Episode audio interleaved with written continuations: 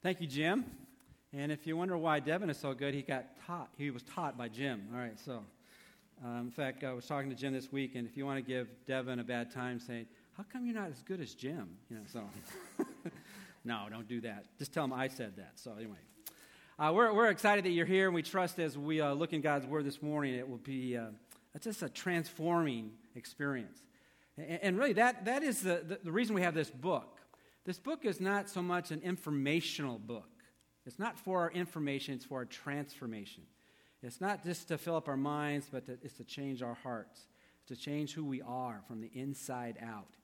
And no matter, again, where you are in your journey, where you're just kind of examining the, the message of Christ and the message that, that he pronounced was life changing and that which could t- turn you from the domain of, as he's put it, the domain of darkness into the domain of light or, or whether you've been a, a Christ follower for a long period of time, God, God is not finished with you yet.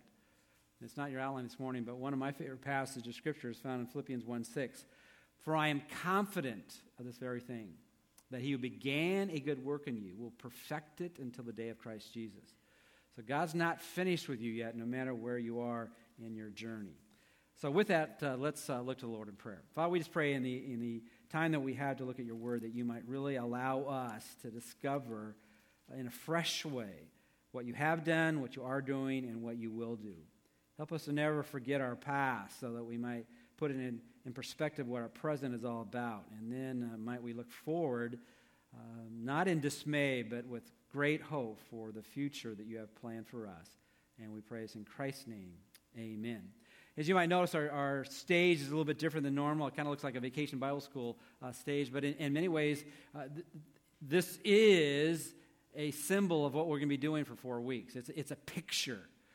Uh, I think all of us have had the experience where our cars are not working like they, we want them to work, and we have that experience of having taken to the shop Okay, and hopefully, what happens is when we, we take it to the garage or the place that we uh, get our cars worked on, that when it comes out of that garage is going to be better than how it went in. And hopefully, that's how you see your experience with God's people and God's Word and God's Spirit and your encounter with Jesus, and particularly uh, a, a church experience, is that it, it's for the purpose of that when you leave and as you experience life with the church, you, you come out better than how you came in. But I want you to see this as even a step further. In many ways, when we take a car into a, a, a, a automotive place, we're, we're hoping that it will restore that vehicle as good as what? As new. Well, well, God does even better than that. He doesn't restore it as good as new, He restores it completely new. And that's why the Bible says, therefore, if anyone is in Christ, he is a new what? Car. No, not a new car, but a new creation, a new creature. The old things have passed. Behold, new things have come. So we're not just looking at renewal or even restoration, we're, look at, we're looking at transformation. And, and that's what we hope to see in our weeks to come. And we'll be looking at it in four different ways, and you'll be seeing that in, in a few moments. But I was, uh, I was reading a book on a, a search for the spiritual, uh, a man named James Emery White. He's a pastor in the East Coast. And he made this observation or this illustration in terms of his book, in terms of that perspective on looking at what, um, what you see and trying to come to under, some understanding of it. He, he talked about the comedian Yakov Smirnoff. Anybody know who that is? He's the Russian who said, What a country! You know, that kind of experience when he sees things. And this is one of the experiences that, that is in his gig, I guess, Yakov Smirnoff. He says, I first came to the United States from Russia, uh, and I wasn't prepared for the incredible variety of instant products available in American grocery stores. And let's say you can help me out here. Um, he, he would say, Oh, my first shopping trip, I saw powdered milk. You just add water and you get milk. Very good class. Let's see if you do better on the second one. Then I saw powdered orange juice. You just add water and you get orange juice. And then I saw baby powder, and I thought to myself, just add water and I get a. what a country, right? Instant baby by just adding water to ba- for baby powder. And of course, we know that's not true in terms of getting a baby that way, but sometimes we think that's kind of how it works in our Christian experience. You know, I, I come to faith in Jesus Christ, and then all of a sudden I add just a little water, and poof, I'm a, I'm a, a fully developed human being, or put in the Christian perspective, I'm a fully developed Christian. Well, well, it doesn't happen quite like that. You don't just become a Christian and now everything is eliminated in terms of the problems in your life and the struggles you have within. Now, you are a completely changed person on the inside. You are now a new creature, but the journey is going to face all kinds of challenges to grow you up or to mature you, just like a child goes from childhood to the teenage years and into adult life. And if they cooperate with the whole process, they're going to become mature, not just older. And that's the challenge for us to realize is that there comes a point, a beginning point, where God transforms us. We become a child of His. But then there's that ongoing journey of becoming more like Him. I want to read you one of the miracles of Jesus in, in Mark chapter 8. It's not in your outline. But, you know, Jesus was probably um, he, he brought amazement from people for a variety of things he did, from walking the water, turning water into wine, to, to uh, bringing uh, people who were paralytic and to the point where they could to walk. But what amazed people was his ability to turn people who were blind to the point where they could what? See. And, and most of those times when he did that, the, the sight, uh, in fact, in every condition, the sight was instantaneous. But in one particular account of one of the miracles he did in Bethsaida, is that there, there seemed to be an intermediate step. Now, we don't know exactly why God did that through, through his son Jesus, but there could be a picture of that or a symbol of that. Look at Mark chapter 8, or listen to me as I read from Mark chapter 8, beginning with verse 22. A very six, just six verses, but it gives us that account. And they, disciples with Jesus, came to Bethsaida, and they brought a blind man to Jesus and implored him to touch him. Taking the blind man by the hand, he brought him out of the village, and after spitting on his eyes and laying his hands on him, he asked him, Do you see anything? Now, if we were to try to finish that story without reading the rest of the story, we would say, Yes, I see everything clearly. But that's not what came in terms of this person's experience. It says, And he looked up and he said, I see men, for I see them like trees walking around. Now, if, if I'm going to get my eyes corrected, I don't want to see all of you looking like pieces of wood out there, all right? I want to see faces and limbs. I want, I want to see exactly who you are. But his uh, first experience was seeing men like walking trees. And there's some different ways to try to understand why he saw it that way. But then again, then it says that Jesus completed the miracle. Verse 25. Then again, he laid his hands on his eyes, and he looked intently and was restored and began to see everything clearly. Now, part of the reason I tell you that story is I think it mirrors what we're going to be trying to do, do in the next four weeks or the next three weeks. Is that we need to understand that there's certain things that happen instantaneously when you come to know Christ, but there are other things that are a lifelong pursuit. And there's certain things you're going to continually see clearer, more clearer, clearly and clearly as you walk with God and as you experience God. I had that experience just recently because I, a couple weeks ago, I, I over over a process, I decided that you know my eyesight eyesight could be improved. About 15 years ago, in fact, 15 years ago, I had LASIK surgery. And if you're familiar with LASIK surgery, it takes people who have horrible eyesight, which is what I had, which is like 2400, and it gave me the ability to see 2020. And then also the, the way I did it is also I could see close as well. So when I was 2020 and the other was able to, to read very small print.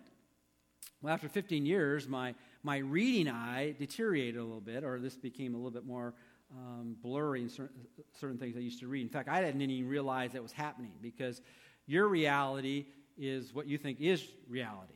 And so I just thought that's how those letters are supposed to look. And then all of a sudden, just accidentally, I put on somebody's reading glasses and I go, oh, that's how that's supposed to look, all right?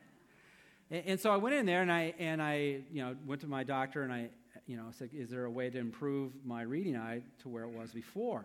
And he did some tests. He said, yes, I think we can really, uh, you know, tune that in so you can read the fine print, which I like to do in terms of the footnotes of certain books I read. And, and so they did the procedure. Well, you know how you go in there, you're so excited about they, what they promise you're going to experience, they don't listen to all the detail? Well, that was kind of my condition because I'd had such a great experience the first time. And then they showed me what they were about to do right before I went in. And I had almost had second thoughts. Before, the, before LASIK surgery, I don't go long you know, story on this, is that they do just a kind of a simple little, you know, a little cut and it puts a little flap on it. Well, when they redo the eye, they can't do it that way. So what they actually do with what's called PRK is they put a little acid on your eyeball and it takes off a surface. And he must have told me that the first time, but I, when I saw it, I go, I'm not sure I want to do that. and, and, then what that, but that kind of passed that because I kind of really trusted the doctor was going to do the procedure. Uh, but then two days later, uh, I didn't get the experience I had when I had the surgery the first time. Because when I had the surgery the first time with LASIK, I saw clearly, immediately. And now with PRK, I got up and I, I couldn't read as well as I read before. And then also at night, you, maybe you've heard people talk about sometimes you can have a, like a starburst effect at night. And I was wondering, what, what is that? Because, you know, if you've never experienced, they defined it, but it didn't make a lot of sense to me. I now know what a starburst effect is. It means when you're driving and you see one green light, you don't just see one green light, you see four green lights. You see a red light, you don't just see one red light, you see four red lights. And I'm thinking, I'm not so sure I'm glad I did this, right? And then I got back to him and I said, Well, this is normal. I said, Well, did you tell me that before? And he, he probably did, but again, I wasn't listening that carefully. Oh, this is normal procedure. It's going to take two or three weeks for it to dial in to be where you want it to be. Now, when I had this certain expectation here, and the, ex- and the realization was down here, it was, it was pretty discouraging. And, and that often happens with us when we, we think God's going to show up in a way we want him to show up to do what we are praying and hoping he's going to do, and then he doesn't do it. We're thinking, God, where are you?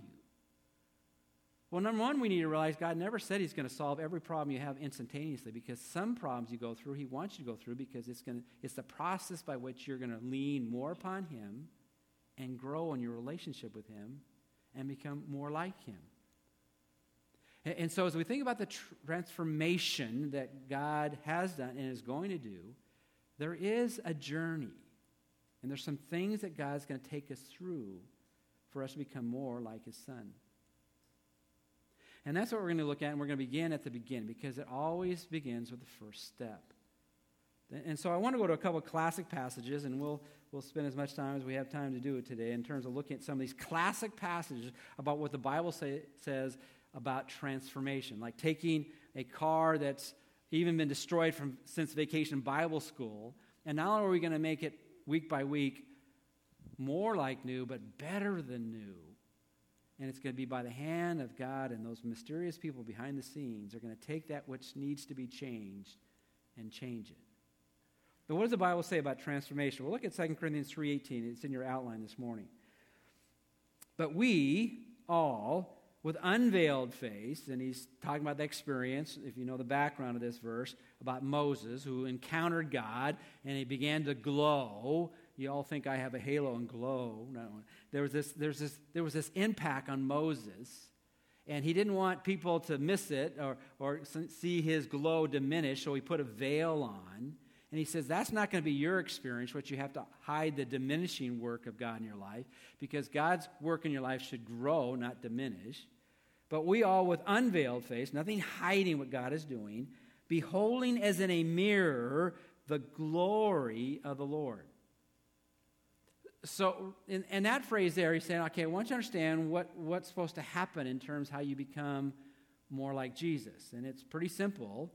The way you become more like Jesus is to look more at Jesus. Now, that's pretty profound, isn't it? If you want to become more like something, you ought to look at something pretty intently. And isn't that true about a lot of different things?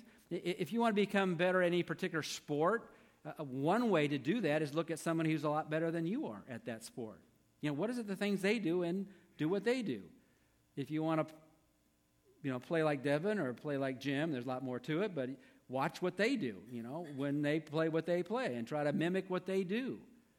And the more intently you can follow exactly what they're doing, and then even understand the background and all the theory behind it, then you're going to become more like a musician by watching other musicians and listening to them and, and modeling them. But you might say, well, I don't have any talent. I have no musical talent whatsoever. Well, this is the other dimension of that. It says, beholding in a mirror the glory of the Lord, looking intently at Jesus, you become more like Jesus, are being transformed, and we'll talk about that word in a minute, a minute into the same image from glory to glory, just as from the Lord, the Spirit. So God gives us the Spirit of God to enable us to look at Jesus to become more like Jesus. Because you might say, well, you know, I'm not that kind of a religious type. I'm not that naturally interested in spiritual things or the Bible or any of those things. Well, God gives us the Spirit, so He'll provoke us and then enable us to be more like God wants us to be. And the word transformation is a word that we use in our English language. It's metamorphosis, from which you change from a little bug or a caterpillar into a what? Butterfly. We're not talking about just making that that caterpillar walk a little bit faster, and doesn't walk very fast to begin with, but we're going to make that fly. And the way that changes is not something natural, but supernatural, where we become different people. Now, Romans 12, 1 and 2 has that same theory. It says this, or the same truth. Therefore, I urge you, brethren, by the mercies of God, to present your bodies a living and holy sacrifice, acceptable to God, which is your spiritual service of worship. And do not be conformed to this world, but be what? Transformed. And, and transformation in the spiritual dimension has two dimensions to it. There's the passive part, which is, is not what we do, but what God does. Any, anything that happens in a, in a way that draws us to become more like Jesus, we can give God all the credit because we couldn't do it on our own. But there's an active part of. There's a passive, allowing God to do what He does, and God always can accomplish what He's supposed to do. But the active part is how are we participating in the process? How are we trusting and obeying to the point where we come alongside what God is trying to do? And that's the active part. Be transformed by the renewing of your mind so that you may prove what the will of God is, that which is good and acceptable and perfect. And see, that's part of the motivation. Why would we want to do the things God wants us to do? Because that's what's good and acceptable and perfect. Well, what we want to do in, the, in these four weeks, counting today, is we want to look at the three, four areas that God wants to transform or change in us. And it's these four. He wants us to be transformed in our heart, our body, our mind, and our will. And, and, those are four areas of our life that have to happen in terms of changing or will remain the same. And we never want to come to that point where we, we just say, you know, I've, I just can't help myself. I, I just can't, I just can't do anything differently because I've always done it that way. Well, well God can change our heart, our body, our mind, and our will, and, and that's what we are to present to Him. Now, part of that, and prime, uh, the, one of the primary sources for that to happen is to interact with God's truth. And one of the ways to interact with God's truth is hide God's truth in your heart and your mind. And we're challenging you to memorize Romans 12, 1 and 2. But let me, let me just get us started. Uh, let's just take that first phrase and let's say it together. Therefore, I urge you, brethren, by the mercies of God. Let's say that together. Therefore, I urge you, brethren, by the mercies of God. One more time. Therefore, I urge you, brethren, by the mercies of God. And inherently in there, I think it, it, it, talks about where we begin in terms of what God wants to do, in terms of changing us. Now, just taking that phrase and dissecting it just a little bit. Whenever you read in God's word the word therefore, and this is, this is familiar with some of you this morning, many of you this morning. Whenever you read the therefore, you ask yourself the question, what's the therefore? Therefore. Well, this is the 12th chapter of the book of Romans. And before the 12th chapter of the book of Romans, how many chapters were there before? 11. You are such a sharp group, all right? There were 11 chapters, 11 sections in which Paul wrote truth that he now wanted to build upon and say, okay, here's the application of it. And hopefully, all of you are in a life group. If for whatever reason you cannot be in a life group, talk to me and I'll make a way for you to be in a life group. But if, let's say there's a reason you can't be in a life group, we have a Bible study right after this that talks about some of the things we're talking about this morning. And so I want you to do the questions after the message. And really, at the heart of the message this week, or in the Bible study, is looking at some of the things that are in chapters 1 through 11. If Paul is referring to things he's already written, to establish the case for us to be transformed or changed, it presupposes that we know what he's already said. And so I just highlight, highlight I think, maybe 15 things that he says about us that ought to pers- cause us to be launched out to do what he's calling us to do. So, therefore, based on what I've already written, what God has already done in your life, I urge you. Now, have you ever had a person in your life who tries to make you do things you don't want to do? Kind of pushes you. Warren is raising his hand because I pushed him to go to the men's. You want me to tell your story right here? In the, okay. You know, so yeah, hopefully there are people in your life that, that say, hey, I want you to run faster and longer. Okay? Anybody have anybody that tells you to run longer and faster? Raise your hands because I'm looking right at you. Okay. So, yeah, there are people in your life who say, okay, I want you to study harder. I want you to eat better. I, whatever it might be. Okay? There are all kinds of people in your life that hopefully kind of push you to do what you can do. Maybe practice a little bit longer or work on a certain drill at the piano or the organ. And uh, musicians, you know, teachers, they, they have to do that sometimes because sometimes your, your students aren't right there, right? Right, Jim? Okay. So uh, Paul is right here and he's saying, I'm urging you. I'm just urging you to do what I'm to do what I'm going to tell you to do. But it's interesting here, he could have been, because he was their spiritual father, said, Okay, you have to do this because I'm telling you to do it. But this is not the word here. The word here is to say, I'm coming alongside you just to, just to appeal to your, your better sense that this is what's best for you. The word here is parakaleo, that's the verb form. It is this, in the noun form, it's the word used for the Holy Spirit. And this word is sometimes used or uh, translated this, the same word, to be a helper, to be a comforter, uh-uh, to be an encourager, to be a supporter, to a person who's saying, Look, I'm going to be there with you when you go through this. He says, I'm urging you to do what, what's best for you. I'm appealing to what's on the inside based on all that God has done. And I, am I'm speaking to you who've already tasted this. I urge you, therefore, I urge you, brethren. He's not talking about people who have no clue out there about what and who Jesus is and what he's done. I'm urging you who've, who've tasted this and then he said, and let me just again say, by the mercies of God, by all that, that God has done for you and has chosen not to do to you because of his great love for you. So, this presupposes, and this is where we're going to be in this journey, talking about transformation with the very first step of the journey is what do we need to do first to be transformed? So, this is fundamental. And for those of us already taking this step, it's, it's not only a good reminder, but it's, it's a good restatement of, okay, this, this has to be the condition of my life, not only at the beginning, but throughout my life with God. And you'll see this as we look at it. So, where does must transformation start? Let's read Psalm 51, verses 16 and 17. I have some simple truths to share with you this morning. For you do not delight, this is David speaking to God after he had been involved in, in sin with Bathsheba and he seemed to be so far from him and wanting to get back in his good gra- uh, grace. He said, For you do not delight in sacrifice, otherwise I would give it. You're not pleased with burnt offering. Which, which is simply a statement that, look, you're not that impressed with religious activity. Have you, ever, have you ever met someone who's more religious than Jesus himself? I mean, it's like, really? I mean, they're, they're just, it's just like, it's just, everything just seems to be religious, kind of ritualistic. He said, I want you to be genuine. I want you to be real in, in your relationship with God. Now, the sacrifices and burnt offerings in the Old Testament were ordained by God, they were, they were established by God. But they were to be symbolic of what was on the inside. Because if you give sacrifices to God, but your heart's not in it, your, your, your real core of your being is not in it, it doesn't matter to God. So then he makes this very simple statement. Okay, you're not that impressed with sacrifices and burnt offerings. He says this the sacrifices of God are a broken spirit, a broken and a contrite heart, O God, you will not despise.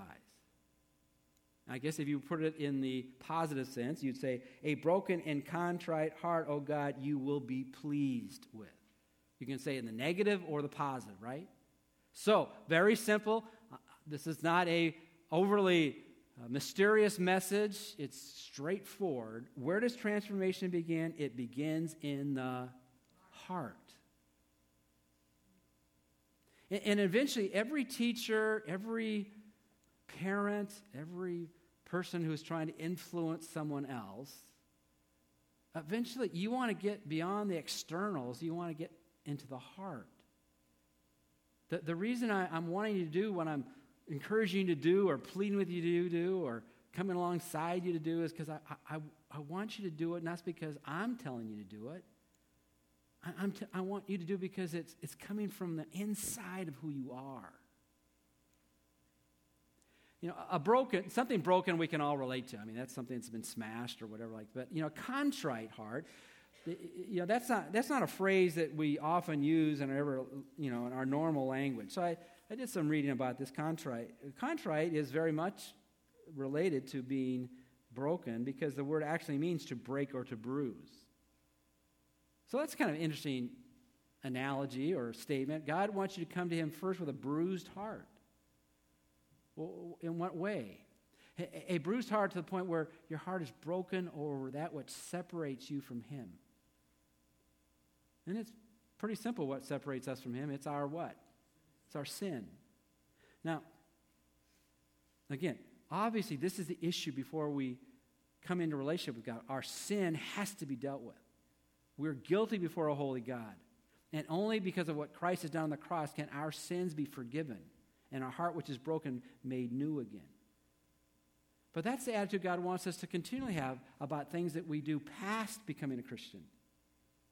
And that He wants us, when we do things that displease Him, that our heart becomes broken and bruised and we hurt on the inside.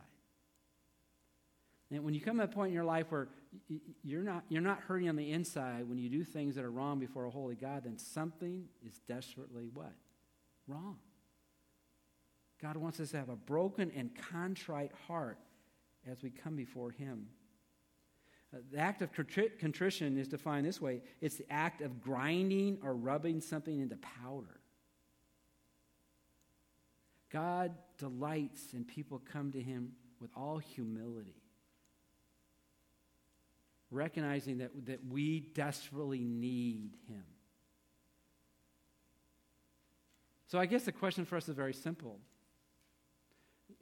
Where's your heart this morning? Is your heart at that place where, where your heart breaks for the things that break God's hearts? Is, is your heart at the place where you're more concerned about your own sin than somebody else's sin?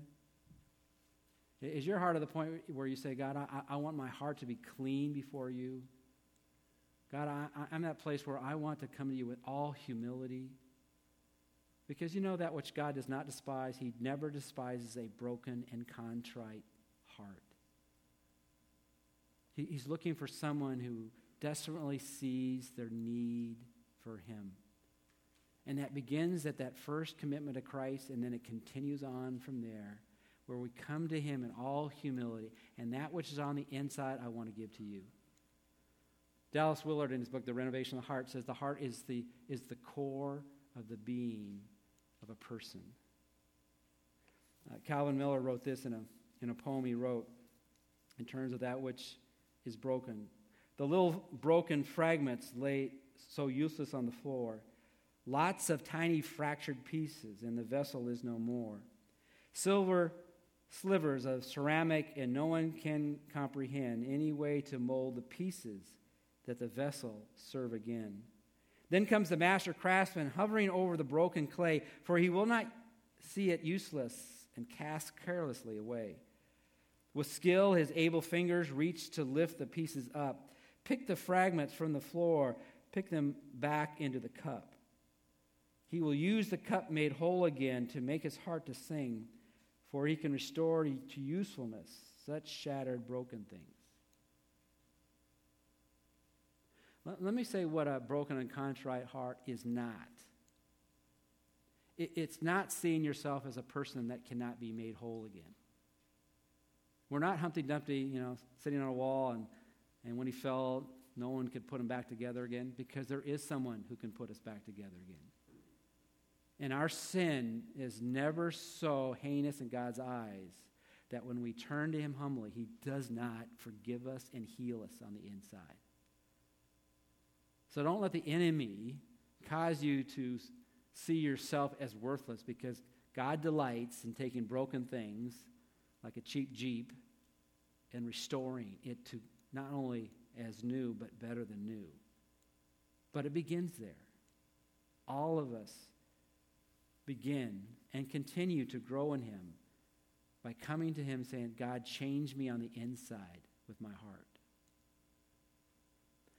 Secondly, and a lot more quickly, what's really most important in life? And we won't turn to it, I'll just quote it. In Matthew 16 26, it says, What does a profit a man if he gains the whole world and loses his what? Soul. What's really most important to you? You know, you know, my heart, my mind, you know, goes all kinds. I like all kinds of things. I like to pursue all kinds of things, and there's nothing wrong with that. But I always need to check it. What's really important? You could gain everything, but if you lost your soul, what have you? What do you have left? Bill Gates. The last thing I heard read was that his now net worth is fifty-seven billion dollars, depending upon what the stock does, you know, today or tomorrow. Fifty-seven billion. Would you give everything precious to you in God's sight for that? It's only going to last such a short period of time in terms of eternity. But see, that, that's where transformation begins. Realize that, okay, what, what do you really value? And God says, value that which is on the inside, the real you. It begins as we give God our heart. It, it works out as we understand that's what's most important. And then, thirdly, what are we left with if we, if we don't go down this path? Or, as I put in your outline, what is it that a natural man cannot understand? In 1 Corinthians 2.14, it says this, But a natural man does not accept the things of the Spirit of God. Why? For they are foolishness to him. And he cannot understand them because they are spiritually appraised. Yeah, well, we need to realize if we're not being transformed by Christ and we haven't been transformed by Christ, we will not understand the things of the Spirit. And it doesn't, a person, doesn't mean a person doesn't have a high IQ, but he doesn't have any SQ. You can have a high intelligent quotient, but do you have a spiritual quotient somehow in terms of who you are? And you can only understand spiritual things, if you have the Spirit of God living within you. That doesn't mean we instantly understand everything in the Bible. It doesn't mean there aren't tough things in the Bible that, that people will wrestle with and, and even debate over, but you will miss the major points in here. The Spirit is not living within you. So, where does transformation begin? It begins in the heart with an understanding that it's all about that the soul is more important, the inside, than anything else in this world. It's understanding that, hey, there is a loss. You cannot understand spiritual things apart from the transformation of Christ. And then, fourthly, I put this morning just before you do anything else, what must you do? And these are all related, but in 2 Corinthians chapter 2, uh, 2 Corinthians chapter 8, uh, verses 3 through 5, we have Paul just make an analogy about people he was kind of amazed at. But then when he, I guess, thought a little bit longer, longer, he could understand how God was transforming them and had transformed them. Uh, 2 Corinthians chapter 8, verse 3 and 5. For I testify that according to their ability and beyond their ability, they gave of their own accord. And again, that's where God wants us to do everything from the heart, from the inside. When we serve Him, it should be from the heart. When we obey Him, it should be from the heart. Doesn't mean we always feel great when we're doing it because we're emotional beings, but eventually He wants us to be excited about what we're doing. It's from the heart. And so giving was not only what they were expected to give, but even beyond that. Verse 4 begging us with much urging for the favor of participation in the support of the saints. So they, so they, they, they wanted to, to give and they begged for the opportunity to give. But then, verse 5 and this, not as we expected, which to me is interesting, Paul, who had worked with these believers, was surprised how much they had grown in being transformed by Christ. He said this, but they first gave themselves to the Lord and to us by the will of God. And I just put this passage just to make this very simple point is that before you do anything else, what must you do? You have to give yourself to God. And, and see, it, it, said you must, they first gave themselves to God. Now, the first there can be used in one of two ways, and probably it's used in both ways. One, in terms of first, in terms of time. Okay, before number, before you do, after you do something first comes something second, right? And so, okay, the first thing they did uh, in terms of time, was the first thing, which is give themselves to God. And I think that is a, a fundamental understanding of the text in terms of their relationship with God. They, they had to realize, hey, I got to put God first. You know, I, I, give, I got to give myself. But the other aspect is, is the idea of priority. Okay, He is first. And really, doesn't it get down as simple as that when we, when we want God to do something in our lives? Well, where is He? Well, you could say, well, He's in my life, but yeah, but well, where is He in your life? Is He second, third, fourth, fifth, sixth? Or is He what? First. And before we do anything else, we, we just have to ask ourselves that question Is He first? Again, we're, we're not talking about other activities beyond that, what you might want to do, how you're gifted, what, what things you want to be involved in. We're just saying, well, have you settled that? He's first. Before they gave, well, God's first in my life. Before they serve, God's first in my life. Before I make decisions, God's first in my life. And then everything else flows from that. And that and, and that's a matter of trust, not burden. Well, if he's first, are you afraid of that if he's first? Well, if, if God is a good God, he's a great father, well, we don't have to be afraid of that because he's good. He's good all the time. But as you look at transformation, that's a fundamental thing that has to start the process. Begins with the heart. We understand our soul is more important than anything else.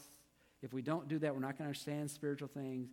But then it just gets down to this Have you given yourself first to God? First, in terms of that's the beginning, but first, in terms of priority. Therefore, based on all that's happened in the past. I urge, I plead with you. I don't just command you, I just tell you, I want you to, to understand this is, this is what's good for you. I'm, I'm right there with you. And I'm talking to brothers in the faith, that you, you who understand that. And those you don't now, I'm trying to get it to you right now. And then I want you to understand it's all by the mercies of God. I'm not going to read these passages, but I'll refer to them. What motivates us to want to put God first and give ourselves to Him and give our heart to Him. It's all that He has already done. The psalmist in Psalm 116 said this What shall I render the Lord for all His benefits toward me? Psalm 103 says, Bless the Lord, O my soul, and all that is within me, bless his holy name, and forget none of his what? Benefits. Paul put it this way I urge you by the mercies of God. If God has not done enough already to deserve our complete commitment to Him, then, then go someplace else. But if you look at what He's given us that we don't deserve, and you look at the things that we do deserve that He doesn't give us, that, that is overly convincing and motivating to say, okay, God, you have me completely. So, what is transformation all about? It's about getting transformed and then wanting other people to get on the boat with you, being transformed as well. And getting transformed begins with giving your heart and life wholeheartedly to Him. And if you've already done that in a fresh way, say, God, I, I'm still there. I still give you everything that I am. Let's pray together. So, Lord, we, we want to begin where it all begins, and then we want to, in a fresh way, say, God, I'm, I'm still committed to that which I've already done. And if there be anyone here this morning that doesn't know you, we, we want to put it as simply and as clearly as, apostle, as possible. What does it mean to give ourselves to you? It's as easy as the ABCs, but it's, it, it's as simple as the ABCs, but it's, it's not necessarily easy because it demands our all. A, it comes to the point of admitting our need and turning from that which dishonors you, our sin. And then B, it's all about believing, believing that Jesus is who he claimed to be, and that he died on the cross, and he rose again. He, he paid completely the penalty for our sins. And then C, it's committing in our heart of hearts to follow and trust in Jesus as our Lord, our leader, our God, and our Savior. And when we simply tell that to you and, and mean it from our heart, then you'll make us a new person on the inside. And when we live in light of that commitment, then you empower us to progressively become more like your Son. Help us to be a transformed church helping others to be transformed as well. And we pray this in Christ's name. Amen. As we stand this morning to sing,